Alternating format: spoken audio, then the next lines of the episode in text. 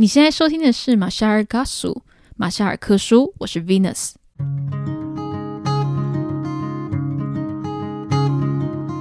马夏嘎苏，你好吗？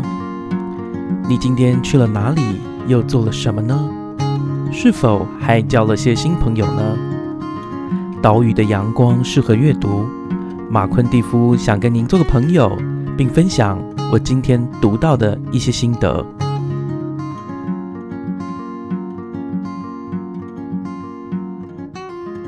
欢迎大家回到马夏尔克书关于数位大扫除的这一集专辑。我们在上一集里面已经讨论了数位大扫除的上半部的内容，也就是作者说我们之所以需要采取数位极简主义的这样的原则，以及如果我们真的想要采取数位极简主义这样的原则，我们要如何进行数位大扫除？那可是只是讲这个断舍离，然后重新导入，其实我想各位还是有一种没有骚到痒处的感觉。我到底该怎么样去啊，真正的抓回我使用科技的主权，然后让我可以善用这些科技，变成这个数位科技的极简主义者？其实，在书后面有几个实作，有四章，它分别类。呃，纳在四个主题里面啊，四章的主题后面的第一章，应该说后半段第一章实作的第一章叫独处，嗯哼，你可以开始学习独处。然后第二章是别按赞，嗯哼，第三是重拾休闲，重新开始休闲，找自己最适合的休闲。再来是要开始参与注意力抵抗运动，也就是你不要任由这个社群媒体就是。指引你该注意什么？那我想这边这个东西有点散哈，就是稍微讲一下。例如说，第一呃，这个十座的第一章叫做独处，那独处的重要性，我想就不用说明了哈。但有的人真的不知道什么叫独处，哎，他会觉得自己关在房间里面就叫独处啊。No，独处这边是有个定义的哦。嗯哼，这个定义是什么呢？书中呢使用了这个凯斯利奇和尔文。他们所写的一本书叫《内向思考》，为什么孤独的人总会很优秀？这本书里面所，呃，对独处的一个所下的定义。这本书我还没有看过了哈，但是他所下的定义是这样说的：独处是一种主观状态，在那种状态底下，你的大脑不受其他大脑的影响，这就是独处。嗯哼。刚刚那个 Venus 有说，独处其实有的人是不喜欢独处，甚至不知道什么是独处。嗯哼，对啊。其实独处就是这这边就想，我就想的没有错，就是一种我认为是一种自由。OK，就是不受其他人大脑或者想法所累的，就是你感觉可以感觉到我在思考。嗯哼，对，我在思考，我在感受，然后我的思考，我的感受不是受任何的东西所牵引的。是，当然，如果从哲学上来看的话。有没有办法真的有一个完全独立思考的可能性啊？这是可以讨论的。但基本上，我们确实是有独处的一个需求。对，而且其实我因为我之前有上过一堂课，它里面有讲，这个老师有讲到，就是 a wandering mind is unhappy mind 是什么意思呢？就是如果你只是胡乱想，你只是在把你所有的事情只是过一遍的那种，其实你并不是真的开心的。是。一个漫无目的的心，居无定所的心，并不是个快乐的心。对对对对对，真的是如此哦。就是说，就像理论上来说，假若我们一直看各种的贴文，我们应该看完之后会很开心啊，因为它不是都一直吸引我们吗？我们就觉得哎，这很有趣，那很有趣。可是为什么看完那么多几百篇觉得有趣的东西，我们却没有真的快乐呢？却是有一种虚脱的感觉。嗯，我觉得你刚刚分享的那个 a round a wandering mind 就是这样的状况，他居无定所，漫无目的，所以他不会是快乐的。对，要找回有有目的的生活，这才重要。那另外一个部分，呃呃，刚刚有提到，在听不到、受不到其他人大脑的影响哦。我之前那个聆听极静，呃，大家还记得我有录一段叫《聆听极静》这本书，其实讲到独处真的非常的重要，他会。呃，有科学家研究独呃，当你独处的时候，安静的时候呢，其实是最能够激发你的呃创造力的时候。嗯哼，对，因为还有就无聊的时候 也会激发你的创造，因为你无聊你就想找事做，所以不要去轻忽了独处的时间。那在现在这个社会，要怎么样做到独处呢？其实作者给三个方式，各位可以去做做看。例如，你可以把手机留在家里。嗯，这个我常做。哎，你你敢把手机留在家里啊？我敢啊！我觉得，对啊，就是为什么不敢呢？你会把手机留在家里多久？嗯，最长大部分呢？大部分？大部分哦，我可以留在家里一两天，就是没有手机两三天、三四天都可以。哇哦！对，哇哦！对啊，就是这个样子啊！太厉害了，Venus！我哇哦！我自己我觉得我最多只能放半天吧，因为我很怕有人会找到，会有人会想要联络我。所以我有点感觉，就是说能够被我联系到的人，其实已经是就是很特别的人了。真的耶，我没有办法，因为我我总是会担忧说，会不会有人就突然就需要，例如说家里有些事情，就突然需要找你或者什么。嗯哼。不过这有时候也是一种叫超人情节吧。对，就是你会觉得自己很重要，很重要，你就是缺你不可。但其实真的生活真的不是缺，真的，你就是我告诉你，有有些对于某些人来说，可能你十年没有跟他讲到一通电话，他也没差。对，但当然这个有分呐。如果你有家庭，像我现在是单身，所以我当然不会。但如果我有小孩子，那我当然不可能。那我的生活可能就是围绕着小孩子，手机其实对我来说也没有那么重要。哎，但，所以其实就是还是手机会变得非常不重要。你不要。有了孩子之后再看手机，对对对，就可能只是拍他影片、拍他照片这样子，是是，所以就功能又不一样。照顾他的时候不要看手机，这样对对对对对。好，那你呃独处的方式之一哈，把手机留在家里啊，是，而且要有，我觉得这需要勇气。对我而言是啦，对我而言是。再来是散步，散步，哎，我以前也会散步哦，而且是每一天都散个两个小时。书中的作者这个 Cal Newport，他非常赞成大家去散步，而且是找美丽的步道去散步。他自己呃工作的地方到家里就是有一段路，他会刻意走那一段路，然后在散步的过程当中会记下一些自己的心灵的一些想法。他就说他开始有这样的习惯之后，多年来。多年后，他在回顾哦，原来那一年我在哪里，然后在想什么，他都把它写进去他的随身的一个手册里面，一个笔记本里面。我觉得这散步蛮好的。其实这件事情，在所有这些呃，等一下我还讲其他的哈，在这里面我最想要做的就是散步。最想做？对，你没平常不做的吗？因为我觉得在我住的地方附近哦，那个车子都很快，哦，台北市吗？机车都会乱钻，所以基本上。我觉得叫步步惊心，如履薄冰。我们没有办法放心的去散步，所以散步这个地方，我觉得他讲的很重要，就是你要找到可以让你放心，而且感觉是放松的地方去散步。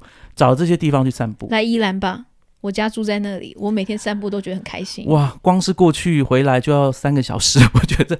不过确实，我觉得需要安排。既然这这么重要，嗯哼，安排然后去散步。好，我我一定会去。然后把手机留在家里。哦，那我要怎么用？那个 Google 找到你的家不会，我会去接你啊，骑骑摩托车去找你。哦，这样子哈，哎，这也是做法，没错，就是呃，当做真的就好好的去去游玩。好，再来就是独处的方式是，你可以写信给自己，这是我最爱的啊！什么？这个超爱的，哎，我超喜欢写信给自己，哎，我也很喜欢写信给别人，就是把我的一天的生活跟别人分享那种感觉，我觉得超级无敌好。然后，因为我很喜欢写信，真的有在认真思考的 feel。所以我觉得写信给自啊，其实我不太会写信给自己，那像写日记一样，那当然是没另外一回事。但是我会写信给别人，就比如说我今天远方的某一位亲戚有哪里朋友，我可能就不会用 message 这样子发，而是真的寄个卡片，或是寄个信给他，告诉他我最近的一些想法，还有就是互相鼓励跟支持的一些话语。我觉得你刚刚提到写信给自己也蛮重要的，我曾经做过这种事情，但是又觉得。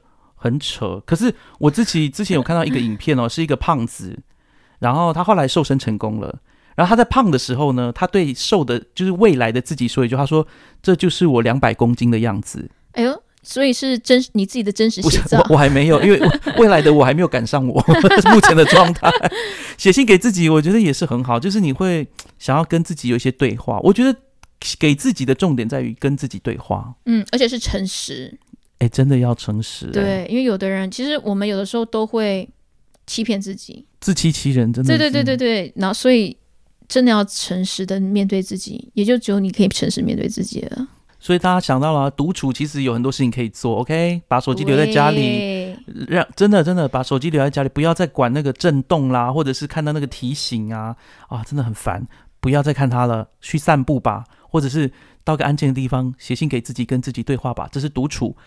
再来是第二个第二章，其实有提到别岸站，在这个里面，我觉得最印象深刻的就是要重拾对话。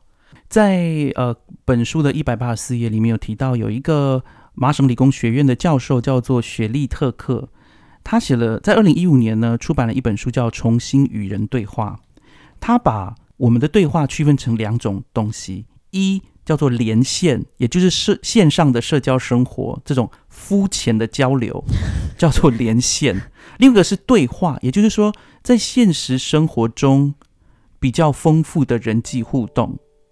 那在这这个里面呢，我觉得特克教授他讲了一段话，我觉得可以分享给给各位。他说：“面对面的对话是最有人情味也最人性化的事情。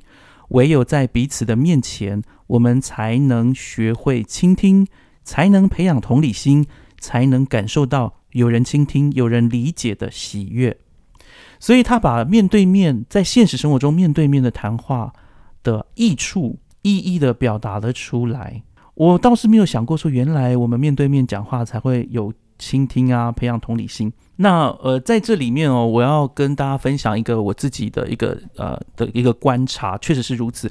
因为疫情的关系，我的公司有开始进行所谓的 work from home 啊，就是在家工作这样子。每个人要申请在家工作的时候，要上一门课，然后在课程里面就有提到这种东西，就是说你的工你。你不只是透过信件跟跟你的老板或者是跟你的同事工作，适当的跟他们一起弄在线上有个活动，然后看到彼此，甚至透过视讯一起吃午餐都很重要。啊，对，有，对对对对，这种东西哈，就是说在现在我们大家在疫情后疫情时代，我们的生活确实很多时候是透过连线的方式继续下去。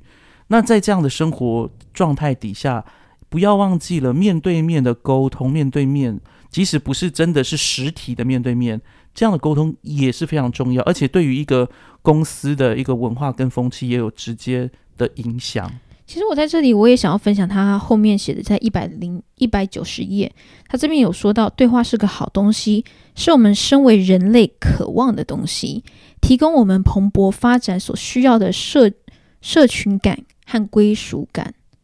我觉得这归属感其实真的蛮重要的。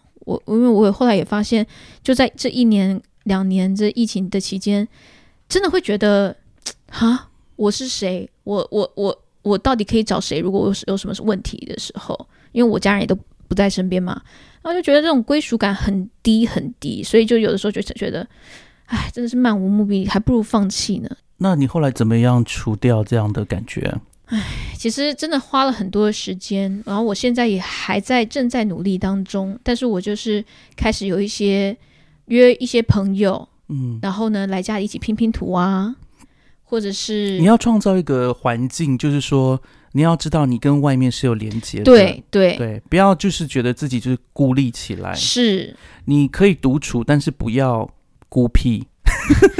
就是觉得自己是是那个国际级的那个那个叫什么边缘人？对你不是边缘人，你只是一个人哈。当下的状态是一个人。呃，我要再重新再回到刚刚的重拾对话这个部分哦，就是说我真的发现我们的生活的社交很多东西都变得非常浅薄。我们可能就按个赞，放个 emoji 啊，就是一个笑脸等等的，甚至一个呃比赞啊或什么，有时候只是用一些 gift to。哎，我告诉你，还有一种方法，你知道，其实很多美国人呢，他们这样子说 “How are you”，然后，然后说 “I'm just good”，然后或者是他连 “How are you”，你连他，你连话还没讲，他就已经走过你了，就是他根本不会为你而停留，他的 “How are you” 只是一个招呼的方式，他并不是真的内心想要知道你怎么样。对，这是他们的生活当中，我觉得是一个很可惜，行礼如仪啦，哈，就是说他不是真心的，他是很敷衍的。对，社交是这样子的，所以你不要随便问人家 How are you？对我们可能就是叫爸呗。我问你就说 What you looking at？你在看什么？这个就感觉有点没有没有，至少这种凶的你还觉得有一点温度啊，比那种匆匆走过说 How are you？就觉得嗯不用跟我讲，浪费我的生命，浪费你的气息。哦哇哦！What you looking at？你这个太有挑衅的意味了。我在美国真的会被真的在被路人就 watch looking at，我就觉得，哎，我不过就是刚好瞄到他这样子，我也没有用。以后出门戴墨镜呐。OK，好，回到重拾对话。所以重点就是什么呢？啊，要有面对面的电对话。我有个表妹哦，就是她，她每次跟我们讲电话的时候，都不只是讲电话，她都要用 FaceTime，也就是一定要视讯。然后后来在我在那个我们的长辈群里面呢，就遭遭遭到了挞伐，就说：“哎呦，为什么不好好讲话呢？为什么一定要露脸？”可是，在看了这本书之后，我发现我的，我觉得我的表妹她深知一件事情，就是交流的重要性。嗯，交流不要只有半套。不要只有声音，不是只有声音的抑扬顿挫的互动，最好还是有那种面部表情，然后看到他此刻在哪里。对，我们不要。我说真的啦，我我自己本人是不太喜欢露脸的，但是后来被表妹这样弄之后呢，被她训练之后呢，我就发现，哎，我好像慢慢的可以接受，就是露脸跟人家讲话。可是我我可以跟大家讲，在台湾的文化，我甚至觉得在 maybe 华人的文化。都不太喜欢打开视讯。哎呦，我完全不同哎，我这个就有点欧美化了，我就超爱，因为我觉得，因为老师，比如说开会，主管一定会开视讯，对，所以我会觉得我要开视讯去尊敬他，然后我也有点参与感，然后我也会知道说，哦，我当时要认真，但是我可能手边在做别的事情啊啊，但是 就是意思要意思要到，意思要到这样子。好，那这样子好了，我现在很快讲几个，就大家不要做的事情，因为在彼岸站里面，你怎么样获得找回自己哈，然后对自己的时间有一些主控权呢？一，好，不要按赞，OK，其实蛮难的，在脸书上，因为功能有限，可是他就说了，你你宁愿默默的不要按赞。那有人会讲说，啊，不按赞的话，人家就以为我不喜欢他，以为我没有在关注他。书里面跟他讲，就跟我们讲说。那就让他走吧。啊，就这样。对，因为说真的，那些社交圈，他，我们我觉得人大部分都是这样子，宁滥勿缺。我觉得那可能大家都以为我放生他们了，因为我连 Facebook 都没有。哦，对对对，Venus 完全没有脸书。对我都没有在用，不是没有，只是都没有在用。我连那个 APP 都懒得下。反正不要按赞，啊，也还也还好啊。把把你当朋友的还是会找你吧？对啊，用尽办法还是要找到你。对呀，而且才会更更加珍贵。是。好，那这样我们这边有一个见证人，所以不要按赞。反正真的真的珍惜你的人会找到你。对，或者是如果你觉得希望他珍惜你，那就发讯息给他。当然呢，直接跟他直接跟他讲话啊。是，直接打电话，直接打电话最好了。直接 FaceTime 看到他的脸。对，我觉得这个方式最棒。对，不要这边躲躲藏藏，够了，不要在那边自怨自艾，然后躲在角落，以为自己是别人。去找你的朋友，现在你给我出来。没错，好吧，我觉得好像太太太那个口气有点硬，但是我我要说的是真的，不要只是暗赞，我们要有所谓的对话啊，就是像这个教授说的一样。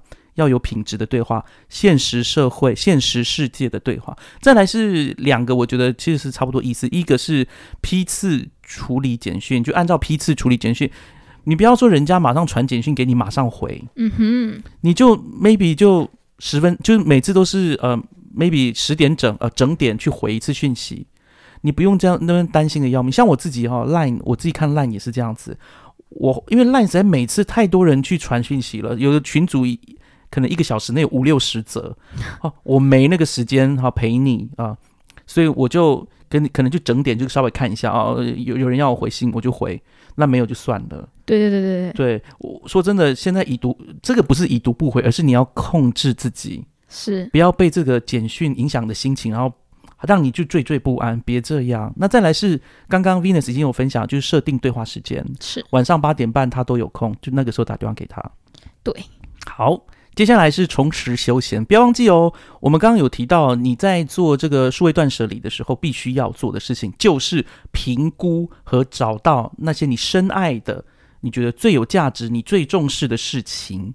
对，那基本上这边就没什么好讲，但不是没什么好讲，对不起，应该是说它里面我觉得印象很深刻的地方哦，就是说你的休闲最好是能够培养你的记忆的这种事情。培养记忆的事情，记忆就是你的技能跟呃艺术吧，记忆技巧。对，这里这里这边讲的论记忆。哦，哇哦！我要问大家一件事情哦，就是你自己的休闲，你觉得怎么样才是休闲？我自己有发现一些事情，大部分的人都觉得休闲就是休息，什么都不做，然后就是看电影、吃好吃的哦，然后就是一种被动的一种活动。还好我刚没讲话。我觉得这个的确，它也是休闲的一个部分。嗯哼，但是真正能够让你感到有成就感的休闲，绝对不只是吃东西而已。即使你是一个美食家，你也不会觉得我吃了东西之后，我觉得我很有成就感。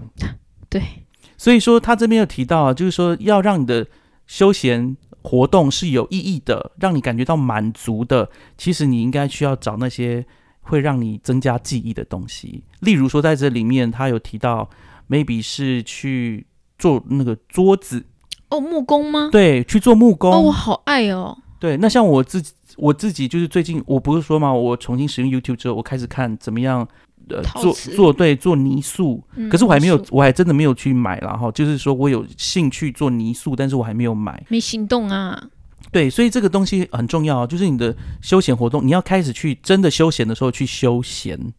对，然后而且他也提到，真正快真的会让你有满意度的休闲，绝对不是。单单只是休息，什么都不做，或者是看 Netflix、看 YouTube、YouTube 这种东西，不会让你的休闲充满满意度。Maybe 你就是诶，花一些时间去做你真的很想做的事。有些人喜欢做模型屋啊，我之前有试过，太难了，真的哈，太小了。而且培养记忆有什么优点呢？就是它可以培养你不一样的面相跟技巧，而且可以让你交到朋友。哎，就像我是我原本我其实主课主修政治跟危机管理的，是。然后我最近就是去跑去学音乐啊。对对对对，这就其实就是一个。然后包括因为我开始觉得，我觉得你组团的话，你会交到更多朋友。组团哦，对，因为你现在已经打打鼓了嘛，你可能在认识，你只是哦，我需要一个那个 keyboard 手、吉他手、bass。哎。对啊，主唱能不能这个节目能透过这个节目能够招几个真的能够教我或者一起陪伴我创建那个那个宜兰宜兰的朋友们，我们的 Venus 在这里。如果你想要跟他组 band，快点透过呃我们脸书的那个粉砖上面可以留言。好的，好，那我想要请 Venus 谈一下，就是加强版的社交，加强版的社交啊，因为在重拾休闲里面，其实有一段话，他说 你要社交可以。就来一个加强版的吧。好，我的加强版是什么呢？比如说我在宜兰嘛，因为我在宜兰，其实年轻人也真的比较少。然后我本身又是一个自由业，所以我加强版的社交呢，其实就是我会 我会去每一个不同的店里面，或者是像因为宜兰只有一个那个新月百货。然后我就会去那边，我每一个摊我都会去进去看。可能我真的没有要买东西，那个东西也真的不适合我。可是我开始会跟店员聊天，问问他们今天怎么样，然后问问他们今天最开心的事情是什么，他们主管对他好不好。就好像，当然就是其实有可能对他们来说，一开始会觉得你们啊你在干嘛？但是后来我常常出现之后，就真的就打成一片了，就真的每一个人都变成我的好朋友。然后我基本上也都可以帮他们去讲解他们所有的服装了。但是我觉得，我觉得我做的最厉害的一件事情呢，就是我常常去银行。那并不是我手机不会转账，或者是我我脑袋就是不不跟不上，只是我只想要去刷脸，因为跟银行去刷脸其实真的很需要。说像这个有贷款的问题啊，或是有一些借钱的方面问题，如果他熟识你的话，他知道你的话，其实是可以可能有更多的那个。就是会降低那个利息之类的这样子一个方式，所以我就是就我加强版的，就是去认识不同的人，而且是不要害怕跟他们说话，不要害怕先开口。是，呃，在这个加强版的社交里面，其实他有提到，就是说我们的这个社交是透过休闲活动而获得加强版的社交。他的意思是这个，像 Venus 刚刚，像他连去去逛个银行，他都把它。就是，对我把所有人，我当所有人都记得我，真的是如此哦。就在这个里面，他有提到一些加强门是例如说去玩桌游。他说有一个店，就像一个连锁的桌游店，他人都人满为患，而且桌游说真的，它不是线上的活动，它是必须要人一一桌四个，maybe 很多个看桌游的状况，然后去玩。所以这种东西其实怎么讲呢，还蛮原始的这种桌游，蛮原，但是呢。为什么这种桌游特别吸引人呢？就是因为你在当下，你可以感受到那个社交，你可以感觉到，哎，例如说，到底谁是谁是狼人，哎呦，我超爱这个 狼人杀，对吧？心机的类的，对，玩玩玩心机类的，或者是说，哎，有那种格斗类的都有。反正桌游它就有这样美好的一面。另外，有的人在呃美国是这样子啊，就是他们有一种社交的一种运动团，可能在一个公园里面有一个有一个教练会带，你就参加，然后呢，你就可以因此而认识旁边的人，人家跟你都一样，都是要去做运动的。嗯哼，然后他们也会帮助你。啊，了解一些术语啊，例如说你要做什么什么样的动作，还有另外他有提到，就像妈妈团啊，对，妈妈哦带着孩子一起运动，在美国有这种团，你你不只是休闲而已，你不只是学着做做运动，你还跟其他的妈妈一起分享育儿经哦，还有就是那什么物物交换啊，对对对，对对？哦，对对，这个超好的。可是你知道，因为很多都有线上的什么换物团，我觉得那个换物团就。不太一样，它不太像是真正的社交，它就是文字而已。我我要这边提到，之前有提到说，我们要的是谈话，就是谈话至少要声音的互动等等的，你不能只是用文字简讯或者是那种图示而已，你要的是真实的社交。嗯，那有哪些东西作者是推荐的呢？一，你可以选择每周修复或打造某个东西。好像刚刚说盖桌子啊啊，擦油漆，我这周在擦油漆，很好，非常好，画画等等都可以。对，还有第二个部分是你要设定对话的时间，嗯哼，也就是刻意的找时间对话。啊，不就是我们两个现在这样子吗？Yes。然后，当然，如果你喜欢看 Netflix，他说，那你就要固定列职休闲的时间。你喜欢看 YouTube 可以，那就礼拜六的早上，呃，九点到十点，一个小时，That's it。只要一个小时，有点早。对，因为当然你也可以是用其他的。其实我觉得这个是最困难的，因为我自己发现，你只要让自己看，你就忍不住一直看下去。对啊，尤其是更新的速度又快的时候，或者你看完就是那整季都出完之后，你一定要全部看完的。可是没办法啊，就是如果你真的想要看，那你还是要看呐。就你，可是你必须要固定的时间哈，不要让自己失控。再来，你可以参加活动或团体，刚刚提到，你必须要执行你的修行计划。你都已经想了，我要去旅游，我要去宜兰一日游，那就一定要去做。对，用尽各种方式 让你的朋，你像你啊，减肥也要继续做啊，你的那个泥泥塑是不是？对，我的泥塑也要做。对啊，这些不能只是口说不，然后没有行为哦。好，谢谢。重拾休闲，我们就到这边告一个段落。再来最后一个部分，也就是今天这本书最后的部分，我们要加入注意力抵抗运动啊。听起来就好难呐。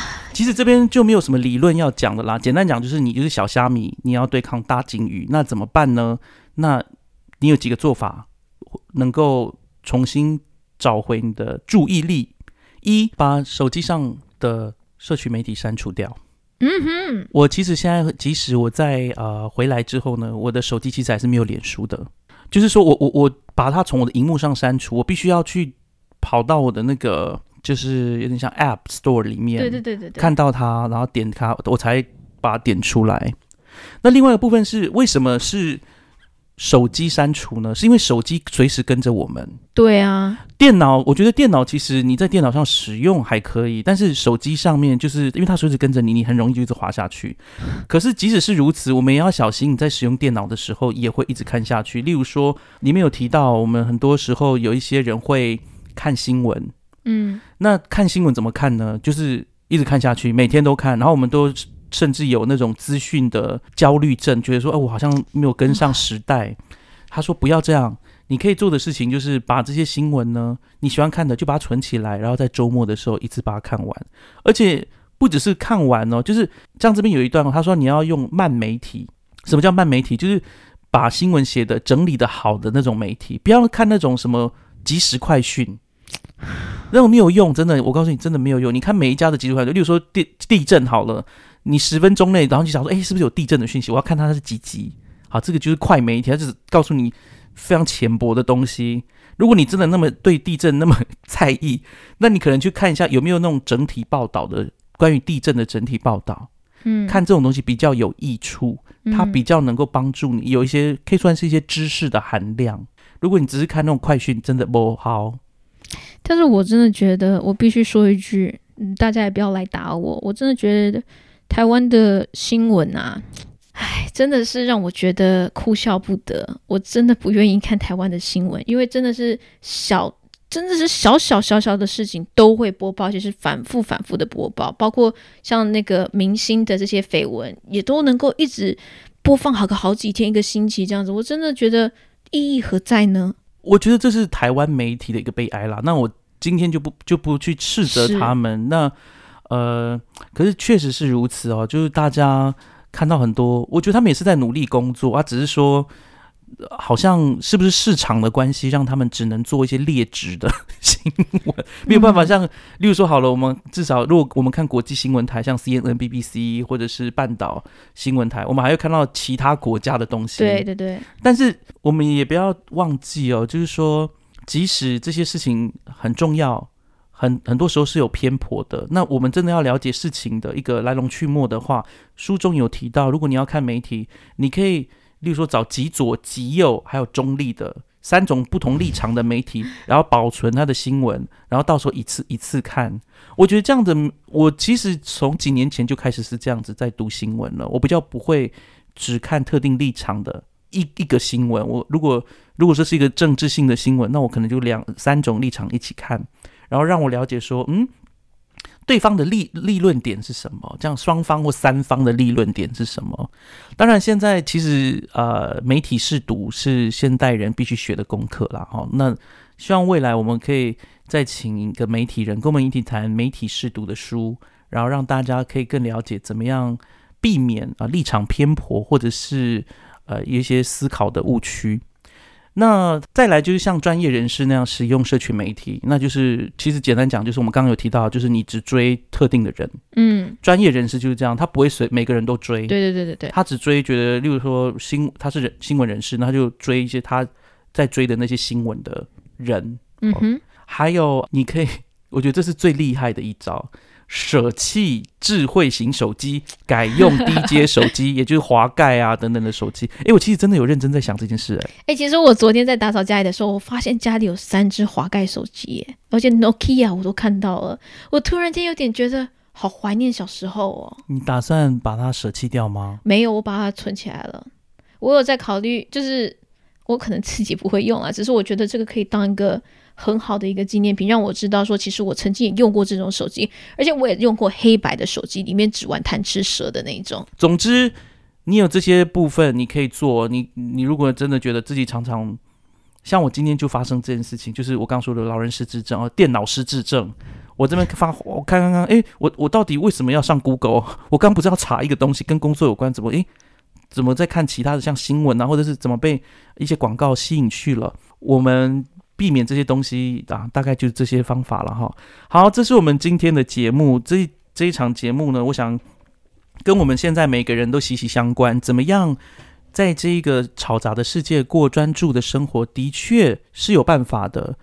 马夏尔克书在今年的年初讲了一些跟呃改善自己生活、提升自我的一些书籍。我认为，如果我们一开始在今年一开始就已经下定决心要重新检视自己的媒体使用习惯，确实会帮助我们有更多的机会，然后达成我们想要达成的事情，完成我们认为很重要的事情。更重要的事情是说，你可以觉得活在当下。然后你未来不会遗憾，说原来我花了很多的时间在看一些无意义的追逐无意义的讯息，或者是追逐肤浅的社交。我想这本书确实告诉我们一个可能性，我们可以做到，我们有那个能力去找回我们注意力的主权。我想问 Venus，Venus，你还有没有其他的事情，你觉得想特别想分享的呢？我我最后其实是想讲一句，因为我其实从去年九月份真的就开始做了。这样子的，I G 的删除也好啊，或是这个 Facebook 的删除也好啊，还有一些啊，因为我已经没有在弄什么 Snapchat 的，或者是其他的东西，我都没有在用了。所以我现在其实最主要的只有两个社交软体，那一个就是 Line，因为我毕竟在台湾，我还是一定要用。然后再来一个就是 Messenger，因为这两个是别人可以找到我的东西。那其他东西其实我全部都删掉了。就是跟外界沟啊，我有 email 啦，我还是有 email 的，所以如果你们想找我，也可以 email 给我这样子。谢谢 Venus，哇，呃，真的很高兴 Venus 可以来。我们今天录音前先吃了一顿呃饭，还有你准备的非常好吃的泰餐。哦，真的谢谢，呃，还也让我有机会重新复习怎么样做咖喱，然后绿椰汁咖喱。不过另外一部分是也谢谢 Venus 来了，大家没有跟我们一起在录音呃这个录音棚里面，他带来了他的精油，也让我这边呢充满了不属于我的美好气味。不要这把秘密都公布出来了，你的没有没有秘，密。我也有我的美好气味，但是它带来了不属于我的美好气，一些呃精油的味道这样子对。，还有我还带来了，我还带来了那个奶奶冻哦，啊，宜兰的名产，拜托，对，这很重要，好不好？我真的觉得马夏尔克书真的不止克书，也是开始在克糕点了。我们现在每一集都会一直讲吃的东西，不过这也是呃我们在节目当中想要传达给各位的美好感受，就是呃谢谢你们愿意花这个时间，然后呃我们很高兴可以透过说书的方式陪伴各位。如果对我们的节目有任何的意见，或是有任何的啊、觉得想要分享的，欢迎真的来到马夏尔克书的脸书粉砖，或者是到我们的 IG 上面给我们留言。当然啊、每次结尾的时候一定要说一下，在 Apple Podcast 给我们五颗星的评价，或者是给我们一些留言，我们非非常感谢各位，而且真的很期待听到各位最近读到了什么书。那也祝大家在这段时间能够重新整理一下自己的数位使用习惯，然后能够希望今天的节目可以为你们带来一些有有益的方式，然后让你们感到到更快乐，这样你们生活都要很快乐。那我们今天节目就到这里，跟大家说声拜拜喽。拜拜，拜拜，吴妮囊。喜欢我们今天的节目吗？欢迎各位听友能够到 Spotify、Apple Podcast、Google Podcast 或 Sound On 聆听我们的节目《马夏尔克书》，并且在 Apple Podcast 上给我们五颗星的评价。当然，如果各位还有其他的意见或者是很好的想法，也欢迎到我们脸书的粉砖以及 Instagram 上面的粉砖留言给我们，我们很期待获得各位的反应跟回响哦。我们就下次再见喽，拜拜。